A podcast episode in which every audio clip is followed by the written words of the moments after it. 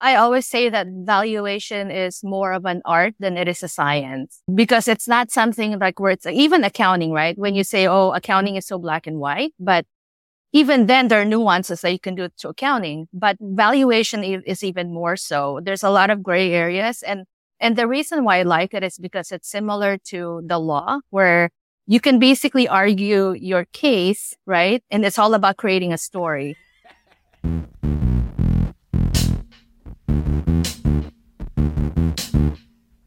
Ladies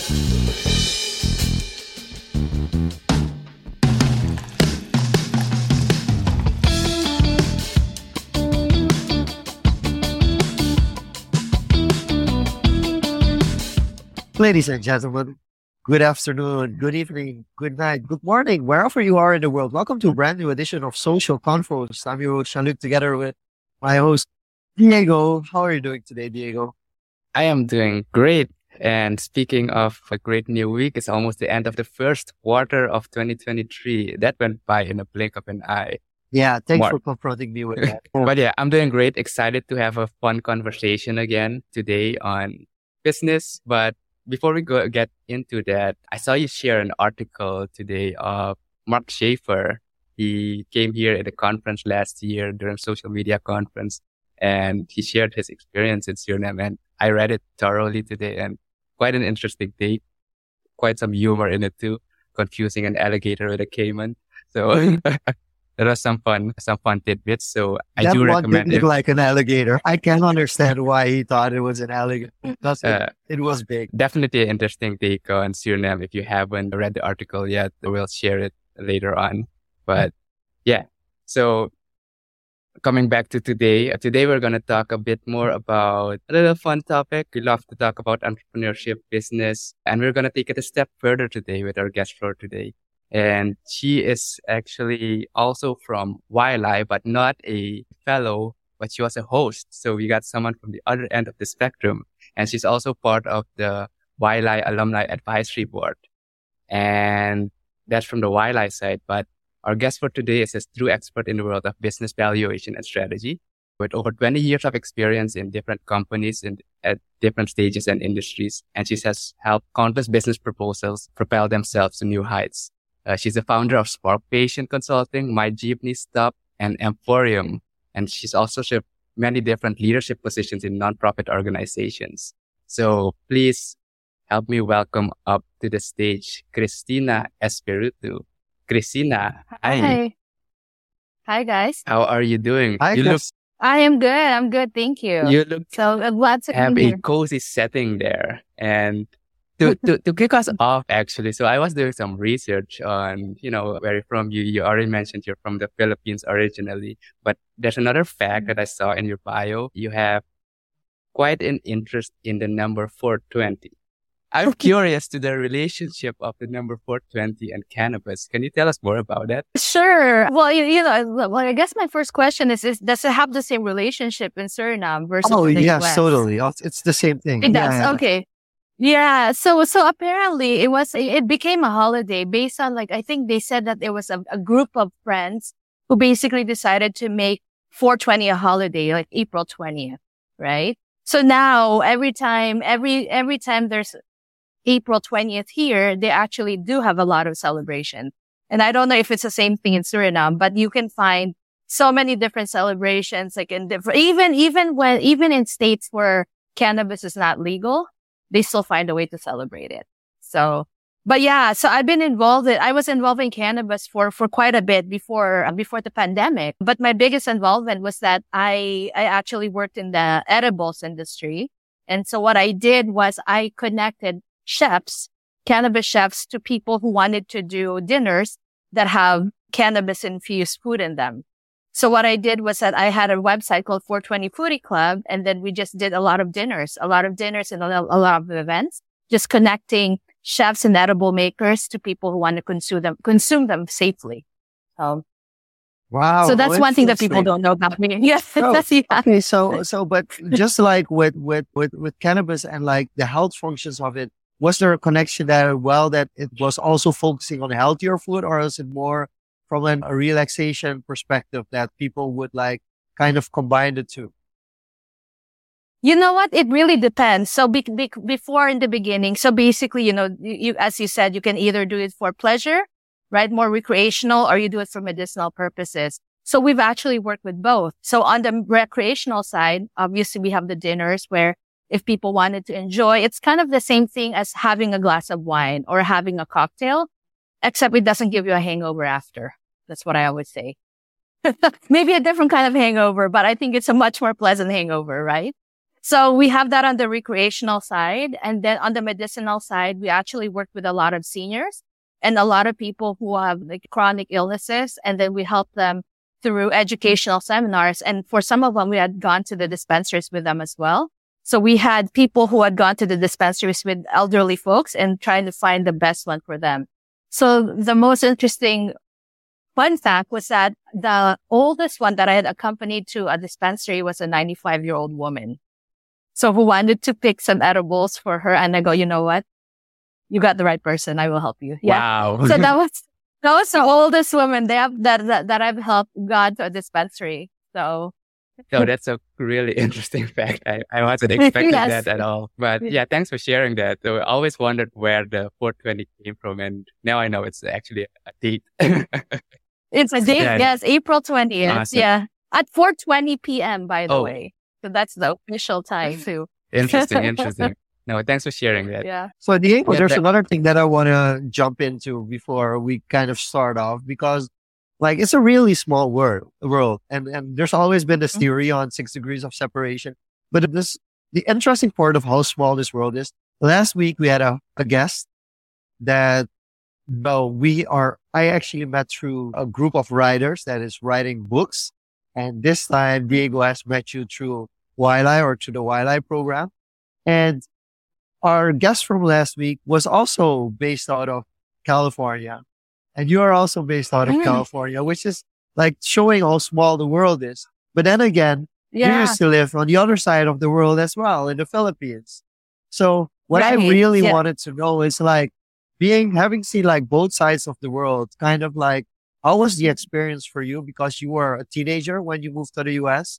So what are things that stayed with you culturally that you took with you from the Philippines or your family talk, took with them that you've completely mm-hmm. integrated in your life and still is part of your life? And what is something that is totally American that you never knew about before you moved there that's also become a part of who you are? Oh, okay. So I moved to the US when I was 15. So at 15, I was, I think I was just barely starting high school when I moved. So I think that I honestly, I think the biggest thing that the, I guess I can think about it in terms of culture shock was that A, the way that people dressed. you know, when I, I had this misconception of, yeah, like when I was watching in the Philippines, I was watching all these different shows. And then I thought that everyone dressed like that or that everyone in California surfed or everyone in California were all blonde. No, it was right? basically the media. And, the, the, media yes, exactly. Yeah. Exactly. And then I go here and I go, wow, there's so many, there, there, the, the California, since I live in Southern California, it's so di- culturally diverse that there are groups here that are, there's Chinatown, there's Filipino town, there's different towns in California and it's just so, just so diverse, right? So that's something that was unexpected to me. But yeah, so I think for that one, and then I, I think you had mentioned about like one thing that I had brought with me is that when people find out that I'm Filipino, they always say, Oh my gosh, I love their food. Mm. Like, can you cook anything? so it's always food related, right? So, which is, which is funny because culture is always, it, a lot of it revolves around. Yeah. Food, food uh, so. brings a lot of people together. And I think some Philippi- if I'm not mistaken, Filipinos love sweets, right? Because uh, when I was studying abroad, I had some Filipino friends and they were always stuffing us with sweets and stuff. oh yes, yes. We, we we love to feed people. So that's that's our love language. right. so, yeah. No, we we have a diverse set of food here as well. But on the on the flip mm. side, from Jean-Luc's question, is there anything American that you've kind of kind of adopted for yourself as well? Oh, yeah. So I guess just a quick story. So when I first came here, I mean, I knew English, but not as, not as well, right? So one, the, the way that I learned English was watching TV shows. So a lot of stuff, for example, Saved by the Bell. I don't know if that's something that, you know, so the Saved classic. by the Bell was a thing I watched. Yes. And so, so I remembered adopting a lot of the, you know, a lot of the lingo, right? Because I go, oh no, this is probably how, how, you know, how, how kids here in America talk, right? And so of course I kind of missed on some of them. I'm like, oh, I guess they don't use that lingo anymore because I was watching Saved by the Wells was, you know, probably like five or 10 years older than, yeah. Yeah. The older but yeah. episodes with the older slang. Yes. Yes, exactly, exactly. But yeah, I think it's, you know, and aside from California, you know, California is very multicultural, but I also lived in Pennsylvania. So Pennsylvania was where I went to law school and business school. And so even Pennsylvania and California are two different, just two very different cultures. So even that was an adjustment. So I think because the US is so big that there are just so many different cultures in between the East Coast and the West Coast. So Oh, that's cool. So you did your high school, started there, then you did your university in Pennsylvania. And was it always uh, did business and law, like the business world, always interest you from a young age, or is that something you kind of grew into? Oh, it- yeah. It's something I grew into. I, I didn't expect to go to law school. I knew I wanted to be in business somehow, but I wasn't really sure. But I know I wanted to be in a business where it's multicultural, A, and then I get to meet different kinds of people. So after I went to, in between living in California and then also living in Pennsylvania, I, I lived in DC as well. And then I lived in France for a little bit. So that really, and I love to travel. So for me, that's just a natural extension of, of what I do personally, but also in my business. So I just really love communicating and really dealing with an international community. Okay, one travel question before we go into the business side. Is there a dream destination that you have not been go- have not gone to yet and that's still on your list? And why? Oh, I'm going to have to say Suriname because, because of you guys. You talked about the forest. Yeah. yeah. So you talked about how it's the most forested area in the world, right? Yeah, more Yeah, than 90%. yeah, I- Uh, awesome. We, we'd be happy to welcome you and show you around definitely when you get here. All right, that, that's uh, That's a plug. That's a plug for people. to visit.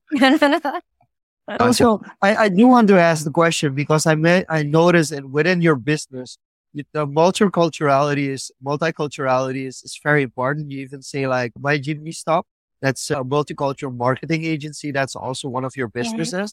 And it, it clearly you focus on, on the multicultural aspect as well. How, where did, where, where did that passion come from to say like, Hey, I think that's a very underrated part and underrated aspect when you talk about, about business to understand the different cultures. So how did that become a big part of, of your, your focus for, for, for business? Oh, yeah, that's a good question because one thing people don't realize is that, you know, when you're dealing mainstream, right, you have a lot of the nuances that are, you know, that are not necessarily there as when you're dealing with something that's multicultural. I mean, for example, even a simple, like I, when I did valuations for a firm that I used to work for, we did a lot of work with Asia. And so even as simple as when you're handing out a business card or when you're saying yes versus no, you know, a lot of Asian cultures are very polite. And so when they nod their head, that doesn't mean that they're saying yes to you. That just means that they're understanding what you're saying. And so I think one thing that really captured me is that there's just this little nuances that can either make or break your business if you don't know, or if you do or do not know how to interpret it. Right. So I think it's just very important to have that, that dimension. yeah, it's, it's an extra layer of communication, right? And depending on the the counterparty, as you said, a yes can mean a no in in, a- in a different culture. Oh So- yes. oh yes. Uh, yep. I've I've gotten trouble and I've gotten trouble before because I said, "Oh, the deal is done," right? Because you're nodding your head, yeah. and then they said, "No." you, you just open negotiations. But before going into negotiations, so business is very broad, right? And when people go into business at the university, it's usually, you know, management, marketing, operations, logistics, but valuation is something you don't see much. So could you break down what business valuation means and how, how businesses should think about valuation? Sure. So basically, I always say that valuation is more of an art than it is a science because it's not something like where it's even accounting, right? When you say, oh, accounting is so black and white, but even then there are nuances that you can do to accounting, but valuation is even more so. There's a lot of gray areas and, and the reason why I like it is because it's similar to the law where you can basically argue your case, right? And it's all about creating a story. So for example, if you're like, I deal a lot with companies that are trying to buy or sell, a, you know, something, right? A company, an entity, a subsidiary. And so if they're trying to sell themselves with valuation, it's not like you have the numbers, but then you have to have a story to back it up. Why, why did the revenues increase? Oh, it's because in the future, they're gonna, they're gonna have all these new customers. Why are they gonna have these new customers? Oh, it's because of this. So it's a lot of times you have to be a bit of a storyteller, but you have to do it in numbers. And so, and with the numbers, you have to do the application, you have to apply them, right? And then you have to describe them. So I think that for me, that was the biggest draw with doing valuations. It's because I can literally argue uh, my point, right? So there's usually a range of numbers, but I can say, okay, I think this is going to be worth X amount versus this amount based on the story, a reasonable story I tell them. So I think it's very fascinating. Have you ever gotten into a situation where you're telling the story and kind of a few years go by and then the story doesn't line up and it it it, oh, it, it, it, doesn't meet, I'd say, the buyers or the investors' expectation. How do you deal with that in, in, in the negotiation process and also the, the after aftercare process, I'd say? Sure. So, so basically when you do a valuation, it's at a point in time, right? So let's say I'm doing a valuation as of, let's say as of December of last year, right? So then basically all the assumptions and all these factors that you're looking at would be as of that point in time. How was the market at that time? How was the industry? How was the economy? And so you can say that, Hey, you know what? At that point, my, maybe my, my, my historicals indicate that I'm going to go X amount or I'm going to go this amount or this trajectory, but no one knows the future, right? So then you can just basically put numbers down as reasonable as you can. And then you put a little bit of indication or factor to calculate the risk.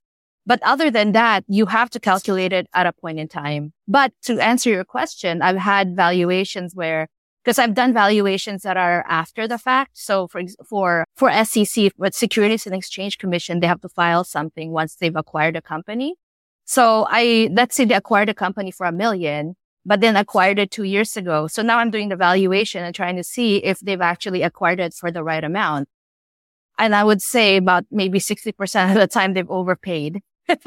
right. So they've overpaid and, and now I have to justify perhaps or not justify like why they've, you know, how they arrived to that value. And if they don't, then they have to explain why. Yeah, because then this, the story was different at that time based on the, the valuation. So with a fresh pair of glasses or having more context, the whole valuation changes. So, yes. So how exactly. much is the valuation when you when you do a valuation for us to have a better understanding?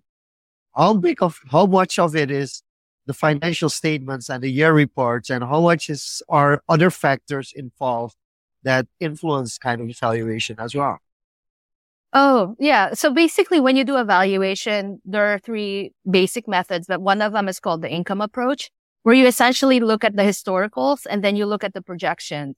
So I do a lot, I did a lot of valuations of biotech companies and tech companies, right? So where they, they, let's say they have a drug and they haven't released this drug, but then they said, Oh, but this type of drug will be will be whatever we'll give you tw- you know it'll be 20 million next year because let's say it's for cancer because the number of people who have this cancer in this type of environment you know so they calculate a lot of the statistics right? So th- that one requires a lot of as you said factors beyond the financials but then in a normal valuation, we do look at what the historicals are and then what they project in the future. So it really depends on the type of company because even the same thing with cannabis, like I valued a lot of cannabis companies where, you know, cannabis was, is still right now such a, a pretty risky and then very, very, like it's still a slightly new industry.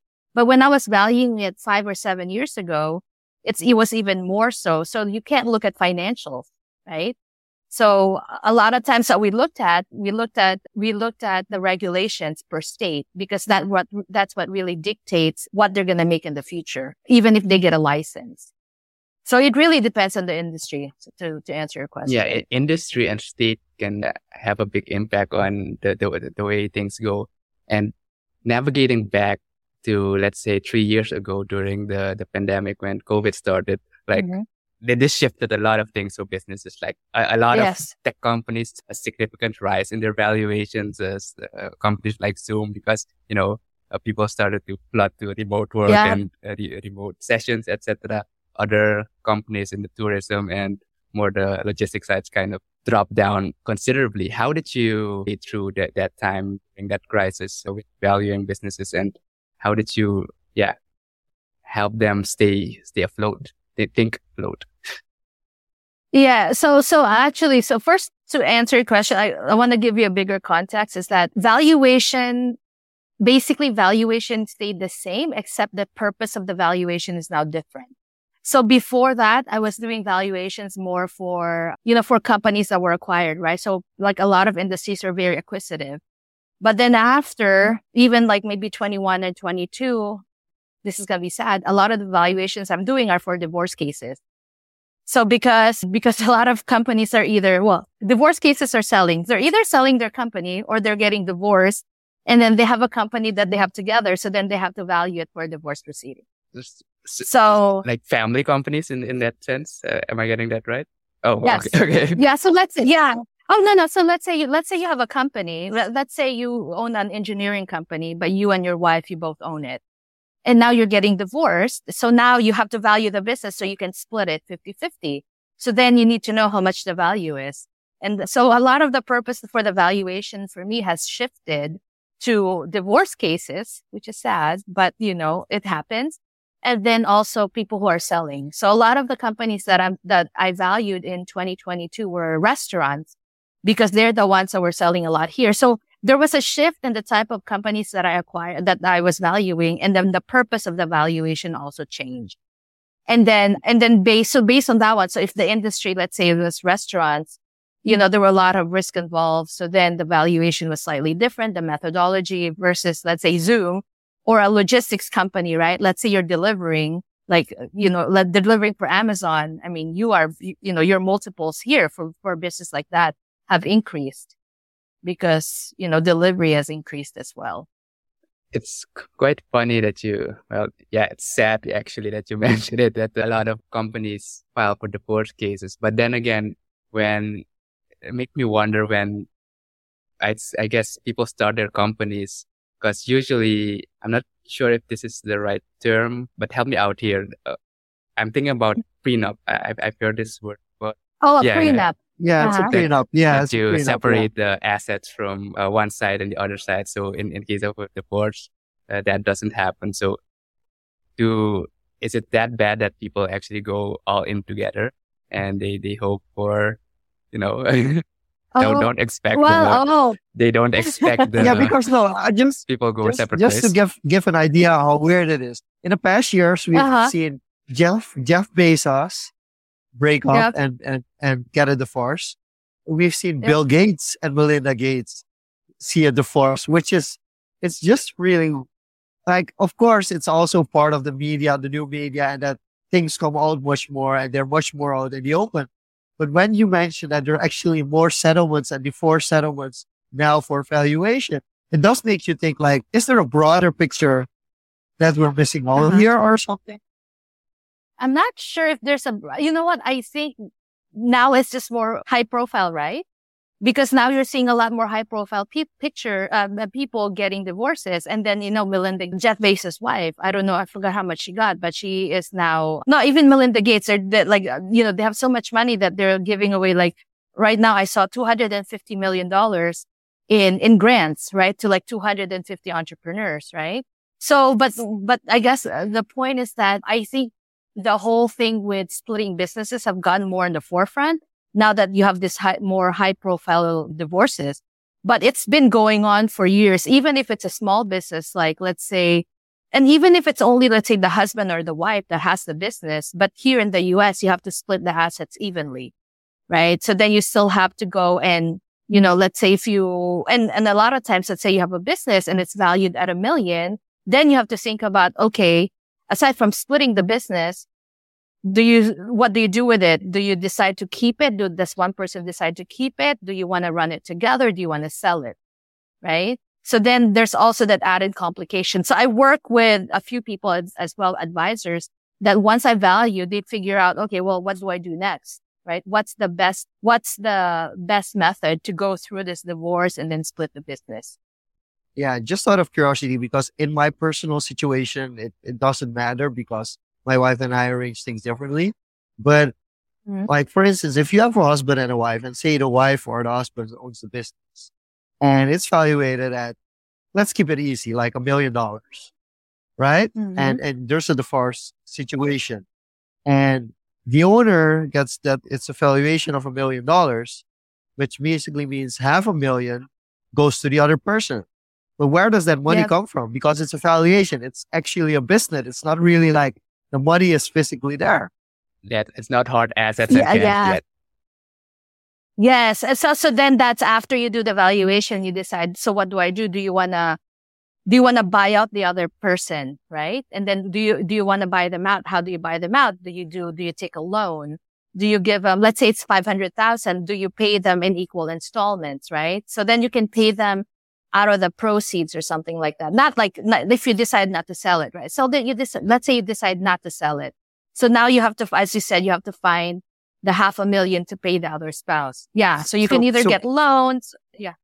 So basically, so maybe don't get divorced. That's no, either either don't get divorced or do a prenup. Yeah, you kind of end up doing the same thing that you had to do in a prenup. You're kind of doing after you're getting divorced as well. Because in the prenup, you're actually already stating like this is this is what we're going to do whenever the situation arises that we split up. So basically, uh-huh. they're kind of doing the same thing that you would do in a pre in, in prenup arrangements where you have to decide, okay, if if if we split up, how much of the business or how do you kind of give give my portion of what I invested into the relationship? So I find it very ah. funny that people don't take a prenup, but then they divorce and they actually have to discuss the things after the uh-huh. divorce that could have been in the prenup. So I, I think that's that's a very oh, I see. interesting yeah. perspective from, from my side.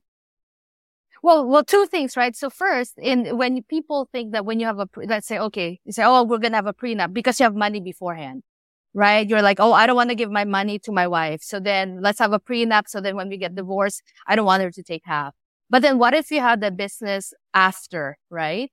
So let's say you you you, you know you ha- you started with nothing and then you you know you get married and now and then you built up this business. So that's not part of your then, then you should give you you should give shares straight away because it, so that that's my perspective from things that I would give my wife shares if we would do a business together and we would have a prenup situation. I would give I would give her shares in the company as well.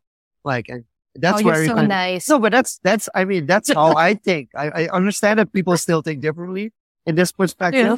But there could also be cases, and I think this is interesting as well, because one of the discussions we had was like having a prenup, it also means that if business goes sideways, and especially with the Surinamese law, if business goes sideways, the, the collectors, they can't claim anything that's owned by the family. Okay. Uh huh. So that's also so the then, other way around. Yeah. Uh huh. So, okay. So if, so if the business, let's say goes bankrupt, then they can't go after the family, right? No, because and, there's in the uh-huh. prenup it said that that business is separate from the family. Oh, okay. So I guess here maybe the same well, would here. Would that fall under can... like an LLC structure and something yes, like that? I was yeah. gonna say, yeah. Because then you so you just have to change the the structure. Yeah, because then you yeah, separate the, the legal entities to you know a a natural person and yeah I, I don't know what the technical terms are are on those things. Yeah. But I, I kind of get the picture there. But then again, there's different purposes. As you said, you can either buy them out or find a way to pay them if you don't have the liquid assets on hand. Mm-hmm. So then comes the question. Something you talk about is, you know, finding the truth behind the, the reason why people want to sell, the reason why people want to exit or why they want to acquire something. Like, what's your process in when you engage these people, these the businesses on finding the truth? Like, how, how do you engage them? What what does finding the truth mean to you? Okay, so I, I guess it, eh, let's say in the beginning when people approach me, and then typically it's a it's a business. Like for example, I yesterday I got approached by a business owner, and then they said that they wanted to sell eventually because he's in his 80s, right? So then he said that maybe he's not gonna he's only to have a few more years before he decides to retire. But then this business owner had reached out to me maybe five years ago, right? Be- but he wanted, at that point, he thought he wanted to sell, but he didn't. And so for me, a lot of it is finding the truth of their purpose or their motivation, why they want to sell. And a lot of times what I find with business owners, and I'm sure you feel the same way, is that it's their baby. So then they don't want to sell. They think they're ready. But then, but then, eh, eh, but then a lot of them actually back out after we've done the valuation because they say, Oh, my, my sweat and equity was much more, worth more than that. Right. So for me, a, the biggest thing is really finding the motivation for for why they're selling. And then, and then B, finding the, finding the truth behind the numbers, right? Is it really what they're telling me? But for me, before I even get to that point, it's really figuring out it's like, like psychologically and mentally if they're ready to sell and then their motivation behind it. So a lot of it is uh, honestly being a psychiatrist and, and being a therapist. Yeah, so you study law, you study law to become a therapist and a, psychi- a psychologist. Yes. Yeah, interesting. Yeah, yeah. The, the, numbers, yeah. looking at the numbers comes ac- after the fact, after finding the reason. Yeah. Because exactly. Yeah. Because as uh, for example, I, I also became a mediator during COVID. And this was in response to a lot of the valuations that I was doing based on a dispute. So for example, divorce is a dispute, right? So I do valuation based on that, but then I also do valuation based on a shareholder let's say they have two shareholders and they're fighting and they want to split the business. So I do a valuation based on that. So a lot of the, but yeah, aside from that, I have to act as a mediator and say, okay, in order for me to find the truth behind these numbers or behind the operations, I really need to dig deep about a lot of stuff first that, that goes be, you know, deeper, deeper than the numbers, honestly. So it, yeah, it's a lot of therapy work. I, I now understand the, the earlier statement you made that it, it's more of an art form than an actual science. yes. Yeah. And yes, exactly. you, you have to, you know, manage emotions, manage expectations. Yeah. Deal with people and make sure that both parties come out, you know, have happier out of that situation. Yes, exactly. And then, and I always say that, you know, like I just I just put on what's reasonable. You know, I don't, you know, I don't put something that's too high, too low. It's just what's reasonable based on what I find out. Right. Because then a lot of times I have, this is something that you have to file. You have to file it with the IRS, right? Like with, with either the, the, you know, for taxes or you file it with the Securities and Exchange Commission or it may go to court. So the things that I do have to be supportable and reasonable. So, so how much of the, the idea to go into mediation is actually to prevent things going to court, to the, to the court. Oh, yeah. Actually, a lot of it, because when they say about maybe 80% of cases that are filed settle, right? So it's a very high number. So not a lot of, not a lot of cases actually go to court. So as you said, like a lot of it is really kind of mediating this, the circumstances, the situation. So it doesn't have to go to that because going to court is expensive. And a lot of times you're only going to court because for me, because you feel like you're not being heard. And so when you're mediating, the biggest thing they tell us is you have to make sure that you hear both sides or that they hear each other out. Because a lot of times you can kind of mediate expectations and then prevent dispute if you just let people say what they need to say. Is there, so I've read the book, what's it called again? Negotiating Like Your Life Depends on It by Chris Voss, and, and he goes about, you know, negotiating and his former FBI negotiated. And he talks about never, never settling for no. And oh, I'm uh-huh. not sure if you read the book or are familiar with it. No. But at the core of it, so that that's the surface uh, level cover, you know, to get your attention. But at the core of it, it comes down to, you know, listening and letting the counterparty feel heard and letting them realize it's, it's not about persuasion. It's, it's about actually letting them realize for themselves that that's something that, that they want. So are there specific techniques or I'd say phrasing that you use to help mediate parties when there's a dispute to, to get them to open up and share what's really bothering them or making them find their own truth? Yeah. So, so there are two things that I use. First, and I, and admittedly, I hope no one is, no one I know is hopefully they don't take this, you know, they don't take this so hard. But I've used some of these techniques when I'm dealing with relationships. So for example, one of them is that people are uncomfortable with silence. So if you, even if it's just a few seconds, and, and I always found this very interesting is that if you, let's say if someone says something, right? Let's say you're trying to negotiate something. Someone says something and the other party hesitates for even five seconds. But five seconds seems like a lifetime. You know, it sounds like it's two minutes. Inevitably, the other person will say something like to even counteract the other person, right? So, but so I always say if you keep quiet, people will always say something first. so that's like one of the biggest strengths, things that I learned. And with regards to phrasing, two things I always say is that, so when someone is talking, I just, I just nod and then I say, go on. And then people will just tell you whatever they need, whatever you need to know. Right. But yeah, keeping quiet and saying that and saying for me, the biggest phrase is, I hear you. Right. Is, it's big. It's really big because when I was, I remember I was mediating, I was mediating for the courts here in Orange County and there were, there was, there were, there was a party and they haven't seen each other in four years. And so now they're going to court for the first time. And literally, I said, Oh my God, this is going to be very hard because they haven't seen each other in several months, uh, in several years. But the first thing is that the other party just said, you just don't listen to me. I just want to be heard. And I said, go ahead, tell, tell her what you need to say. And then inevitably, like within five minutes, they say, okay, because they were settling for, I, I forget how much, maybe 10 or 15,000. And I said, well, tell her what you need to say. And after that, he goes, okay, well, you know what? That's all I need to say. That's it. I go, okay. So then they ended up dropping it. But, yeah, but a lot of times, like giving people the forum to just talk is, yeah, is, is big. So silence It's- and then it's saying I hear insane. you. Yeah. But it's, very insane. simple. Like very, to very what, simple. Yeah. to what lengths people would go to fight for just something really, really small. It's, it's really, it's really, Yeah.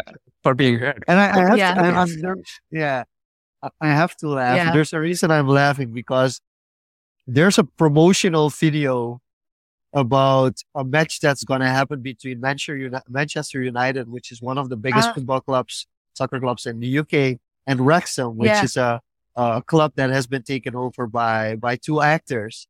And they wanted to promote because it's the first time that Wrexham is actually going to play in the US. They're going to play in San Diego. Oh, And so they show this clip of the two actors, Rob McElhenney and Ryan Reynolds. And Ryan Reynolds, of oh, course, the big, uh, yeah. the big superstar. They bought the club, the small, the Welsh club, and they're going to play against Manchester United. And on the other side of the call is Sir Alex Ferguson, who is a sir in, in the UK, one of the most respected Mm. people in, in the business. And the two actors are talking to each other saying like, listen, he's a master negotiator. So we have to pull off our A game. And they start the call with him and they start talking to him and respecting him. And he doesn't respond. And they just, they just lose their mind. And at a sudden they just say something and they close off the call because they are so intimidated by him.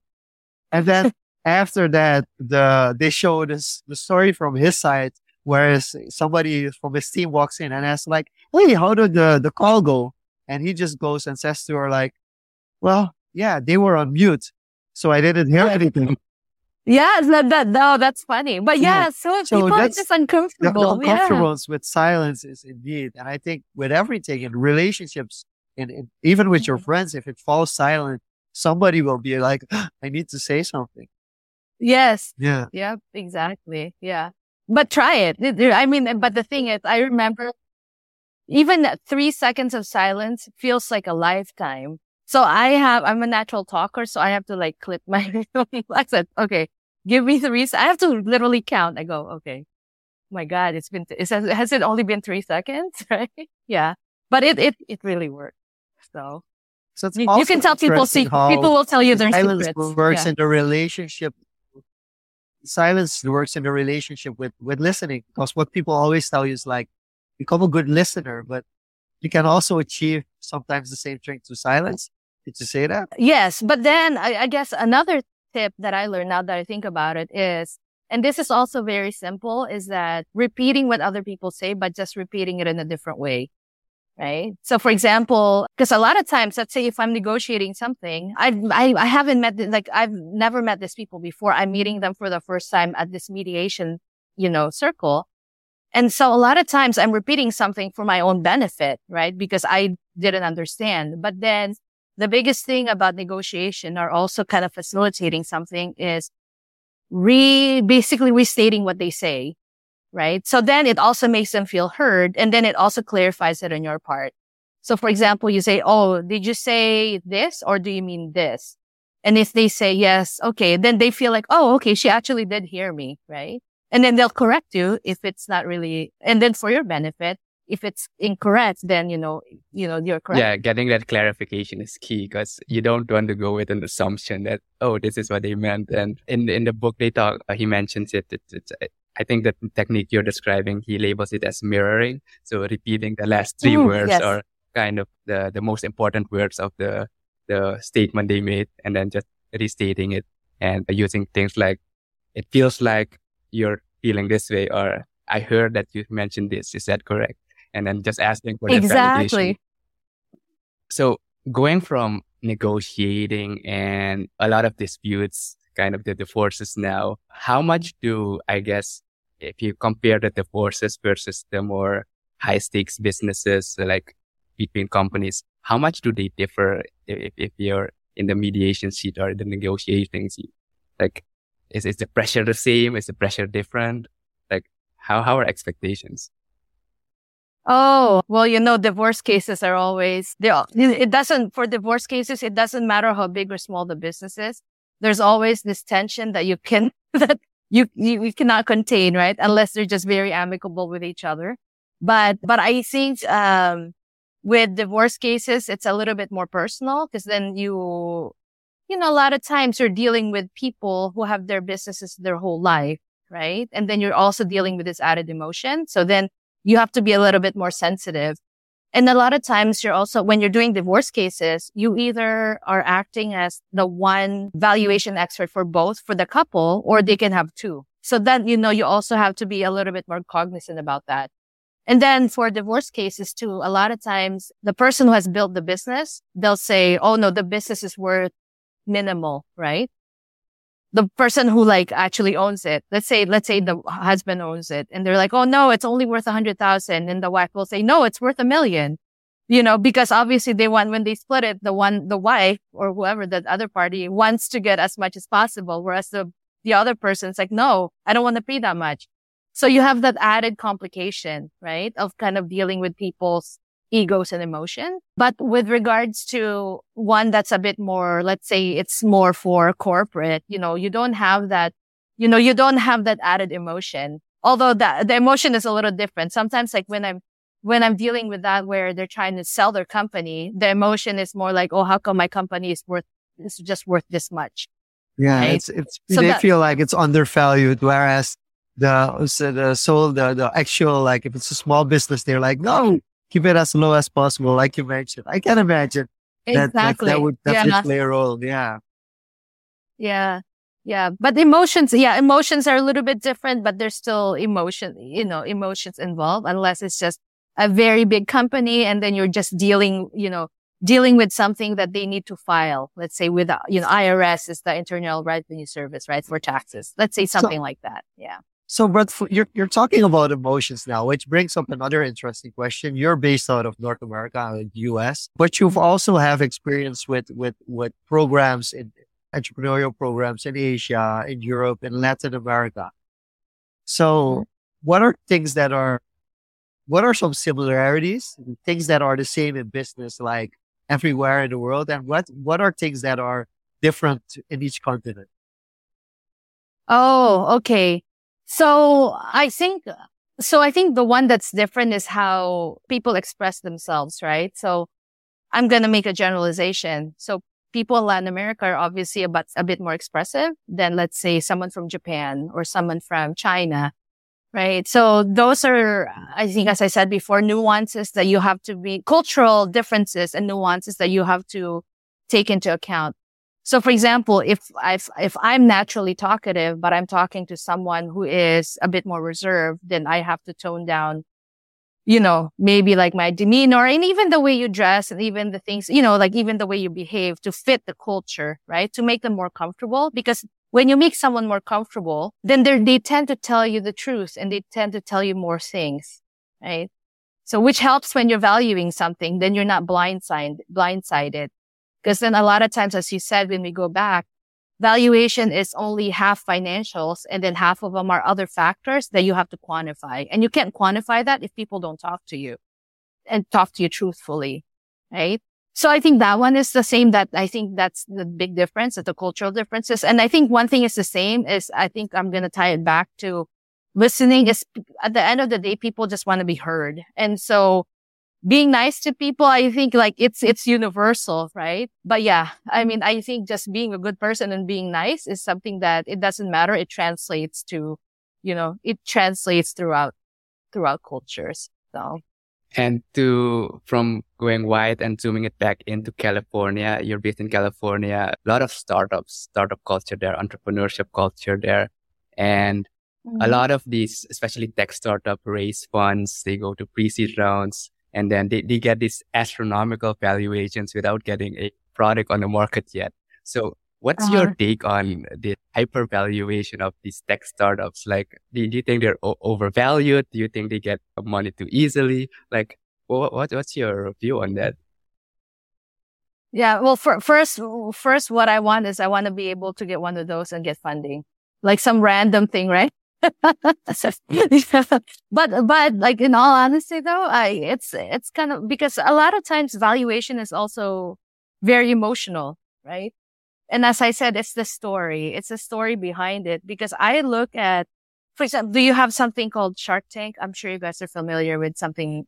Okay. So for example like i look at shark tank and then some of the products and i see some of the products that they have funded and then I've looked at maybe years before, years after that, and they, you know, they, you know, they never get off the ground. But it's really for me, just that's why it's, if you're selling something, it's really important to tell the story, right?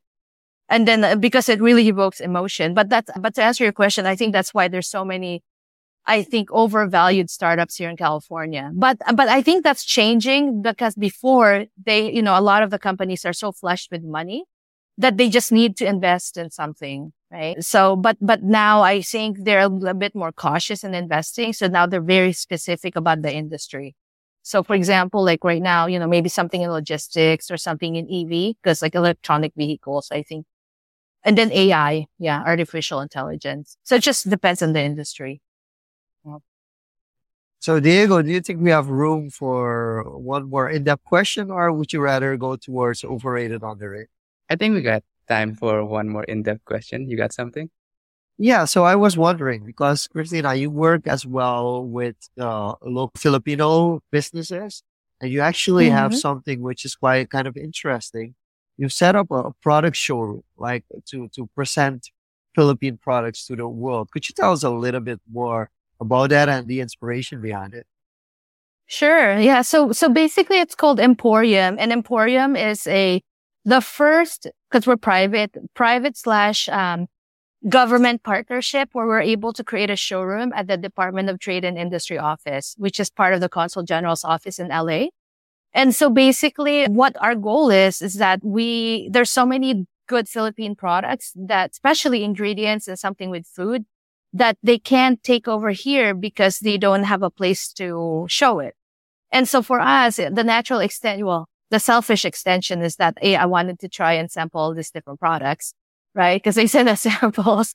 But B, it's also to showcase them and to have people touch and feel and experience it. Because a lot of times these are very small entrepreneurs where they maybe even just sell on Amazon. But aside from that, you know, if it's something that's tactile, like com- people can't really touch the product. So it's really a place for them to to see and touch and feel the products and then we have buyers come that can actually order the products that they want to. So because i find it really interesting because there is some governmental involvement there i guess that the, the government from the philippines kind of is this something that you would consider that people or countries especially should pay more attention to in their, foreign affairs that they actually give like the embassies or maybe embassies might be the a little bit diff- difficult because of the security aspect. but consulates Mhm. are like associated organizations, the room to represent their company because there are some great opportunities there.